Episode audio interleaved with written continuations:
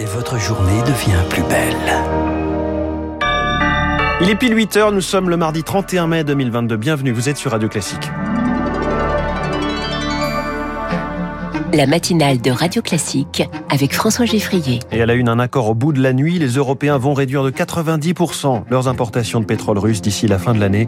Le compromis écarte la Hongrie de Viktor Orban. Le détail dès les débuts de ce journal. Il s'est offert une respiration discrète ces derniers jours. Emmanuel Macron est de retour sur le terrain à Cherbourg, dans la Manche, à moins de deux semaines du premier tour des législatives. Et puis trois minutes pour résumer des années de recherche pointue. C'est le principe du concours Ma thèse en 180 secondes. La finale a lieu aujourd'hui aujourd'hui à Lyon. Après ce journal, 8h10, la faute politique du ministre de l'Intérieur après le fiasco de la finale de la Ligue des Champions au Stade de France. Ce sera l'édito politique de Guillaume Tabar. 8h15, il est chantre du libéralisme, de l'extrême centre et de la simplification radicale.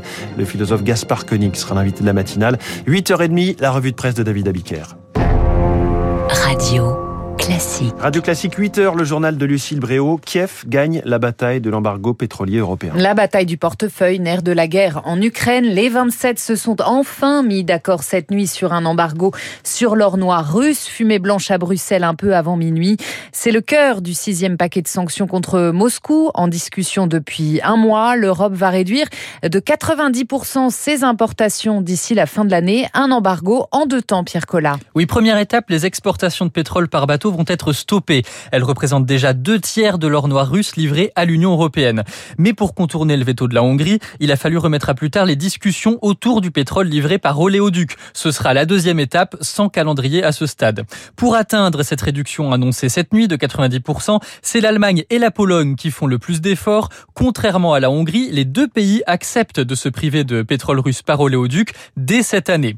Un traitement à la carte puisque la Hongrie, la République tchèque et la Slovaquie vont pouvoir à le faire, mais ne pourront pas réexporter ce pétrole afin de ne pas déséquilibrer le marché.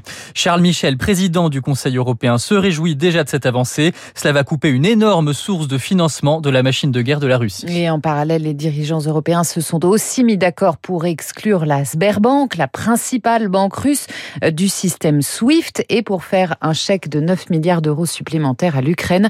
Aujourd'hui, les 27 aborderont la question de la crise alimentaire liée à cette guerre.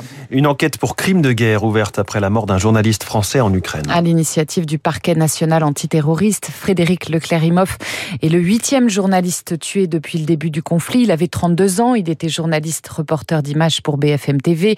Lui et son équipe couvraient une évacuation humanitaire près de Severodonetsk sur un axe stratégique de la bataille du Donbass, Marc Tédé. Alors que les troupes russes progressent dans le centre de Severodonetsk, la route sur laquelle Frédéric Leclerc-Imhoff a été tué hier est actuellement le seul lien entre cette ville quasi assiégée et les zones toujours sous contrôle ukrainien. C'est ce que détaille le général Dominique Trinquant, ancien chef de la mission militaire française aux Nations Unies. Les convois sont potentiellement suspects aux yeux des Russes, surtout lorsqu'ils vont dans le sens allant vers euh, puisque ça peut présager des renforts ou du ravitaillement. Et donc, à la limite, seuls les convois qui sortent et qui auraient pu être identifiés, Croix-Rouge, et je pense pas qu'ils le fassent en ce moment, pourraient être euh, épargnés. Pour le reste, ils rentrent dans une zone de combat et donc une zone extrêmement dangereuse d'autant plus dangereuse que l'armée russe et ses alliés concentrent actuellement leurs efforts sur Severodonetsk, dernière localité de la région de Louhansk à n'être pas totalement passée sous le contrôle des forces du Kremlin. Et ce matin, les combats se concentrent encore et toujours sur Severodonetsk. Russes et Ukrainiens s'affrontent pied à pied au cœur de cette ville clé du Donbass. En bref, 30 avions chinois sont entrés ce matin dans la zone de défense anti-aérienne de Taïwan, dont 20 chasseurs. C'est la deuxième plus grande incursion de l'année. Taïwan a fait décoller ses propres avions et déployer ces systèmes de missiles de défense aérienne. Emmanuel Macron, de retour sur le terrain à moins de deux semaines des législatives. Le chef de l'État au chevet des soignants du centre hospitalier de Cherbourg cet après-midi, alors que 120 établissements ont dû réduire l'accès aux services d'urgence faute de personnel.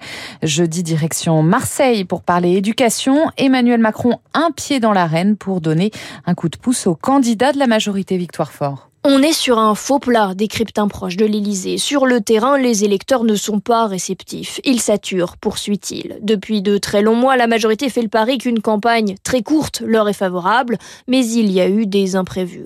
Un gouvernement qui a tardé à se constituer, un début de quinquennat éclipsé par le cas Abad, et maintenant des images de chaos aux abords du Stade de France. Alors il est temps de relancer la machine au moins un peu. Si on arrive à 50% d'abstention, ce serait pas mal, déduit une candidate à sa réélection. Et dans cette course au ralenti, la majorité table sur un effet repoussoir de Jean-Luc Mélenchon pour gonfler son score.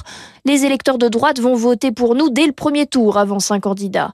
L'enthousiasme de 2017 est loin et si peu de marcheurs doutent du résultat du mois de juin, le scénario d'une victoire sur le fil du rasoir, grâce aux alliés du Modem et d'Horizon, est devenu un pis-aller. Et ce matin, dans le Parisien, 75 soignants en unité euh, psychiatrique adressent un SOS à Elisabeth Borne. Leur message créant des postes pour éviter le naufrage. La pandémie a dramatiquement aggravé l'engorgement des urgences psy. Il est 8h05. C'est la journée mondiale sans tabac aujourd'hui. Et alors que les fabricants rivalisent d'innovation pour attirer des fumeurs de plus en plus jeunes, un produit a fait son apparition devant les collèges et les lycées depuis quelques mois. La Puff, une mini-cigarette électronique jetable au goût sucré qui fait fureur chez les jeunes. Les buralistes ont senti le bon filon et la mettent très en avant, mais les médecins tirent la sonnette d'alarme. Même sans nicotine, ce produit peut conduire vers la cigarette Rémi Pfister. Devant ce lycée parisien, ces petits tubes colorés ont fleuri sur toutes les lèvres depuis quelques mois, vendus entre 8 et 12 euros chez les buralistes et sur Internet. Ils proposent une multitude de saveurs, ajoutées à cela leur promotion sur les réseaux sociaux. Maud 15 ans a donc franchi le pas. C'est surtout un effet de mode, tu vois tout le monde fumer. Déjà, euh, les packaging c'est attrayant, c'est coloré. Et aussi par rapport au goût, enfin c'est pas un goût tabac, c'est des goûts sucrés, genre barbe papa, euh, glace. Tu peux l'acheter euh, que tu sois mineur ou pas. La fumée inhalée est dense et le taux de nicotine compris entre 0 et 20 mg. Frédéric Le pneumologue et dépité, la puff, c'est la porte d'entrée parfaite vers le tabagisme. C'est tout sauf anodin. C'est un phénomène de mode et de marketing qui est utilisé auprès des jeunes pour, euh, d'une part, les rendre dépendants à la gestuelle, puis on peut rajouter de la nicotine, et puis en plus, ça peut faire basculer les jeunes dans le, dans le tabac derrière. Donc c'est extrêmement pervers comme système, en fait. Ça pose tout le problème des buralistes qui euh, distribuent euh, du tabac ou du puf qui les rend dépendants derrière. Ce phénomène inquiète aussi pour ses conséquences sur la nature, composée principalement de plastique et d'une pile au lithium. La puff est jetée à la poubelle et ne se recycle pas. Le décryptage de Rémi Pfister. L'heure du jugement au procès du balcon effondré à Angers. Quatre étudiants sont morts en 2016. Les cinq constructeurs en cours des peines allant jusqu'à deux ans de prison ferme. Au procès de la catastrophe de Bretigny-sur-Orge, parole aux victimes. À partir d'aujourd'hui, une quarantaine de rescapés vont se succéder à la barre jusqu'à lundi. Trois minutes pour résumer des années de recherche. C'est le principe du concours Ma thèse en 180 secondes. Oui, la finale française a lieu aujourd'hui à Lyon. 16 chercheurs vont présenter leur travail de façon pédagogique et ludique. En trois minutes, objectif rendre accessible des sujets dont rien que l'intitulé est parfois incompréhensible aux profanes. Émilie Maudu a 27 ans. Elle vient de l'université de Toulouse 3. Elle défendra tout à l'heure sa thèse sur l'effet de l'isolement social sur les araignées ou plutôt socialité et plasticité phénotypique chez les araignées. Je me suis demandé quel message je voulais faire passer, ce que je voulais que les gens retiennent après euh, mon passage. J'avais choisi de parler des conséquences de l'isolement social et donc effectivement de ne pas résumer trois ans de thèse. Le but c'était pas que tout le monde sache exactement ce que je faisais dans ma thèse, mais en tout cas qu'ils essayent de comprendre une petite partie c'est un gros travail d'écriture. Faut savoir suffisamment doser le trait d'humour avec le côté sérieux. Et après, il y a tout le côté mise en scène. C'est quand même beaucoup de théâtre. Il faut pas non plus que la forme, en fait, prenne le dessus sur le fond scientifique. Des propos recueillis par Augustin Lefebvre. Et puis, c'est le choc tennistique du jour. Nadal Djokovic sur la terre battue de Roland Garros. Un quart de finale à suivre gratuitement sur Amazon Prime Video à partir de 20h45. Autre quart à suivre aujourd'hui, celui du jeune prodige espagnol de 19 ans, Carlos Alcaraz, face au numéro 3 mondial, Alexander Zverev. Merci, c'était toute l'actualité en 9 minutes et non pas en 180 secondes de Lucille. admiratif de ma thèse en, 180 secondes. C'est fort, c'est fort. Souvent on dit vous avez 4 heures, bon là vous avez 3 minutes, c'est un petit peu plus compliqué. Même pour l'actualité, il faut dire qu'elle est dense et on continue à la décrypter, à l'analyser ce matin sur Radio Classique. Dans un instant, y a-t-il eu une faute de com, voire une faute politique? Après les explications de Gérald Darmanin sur les incidents au Stade de France samedi Ce sera l'édito de Tabar. Puis cette question, la France est-elle impossible à simplifier? Le philosophe Gaspard Koenig est mon invité sur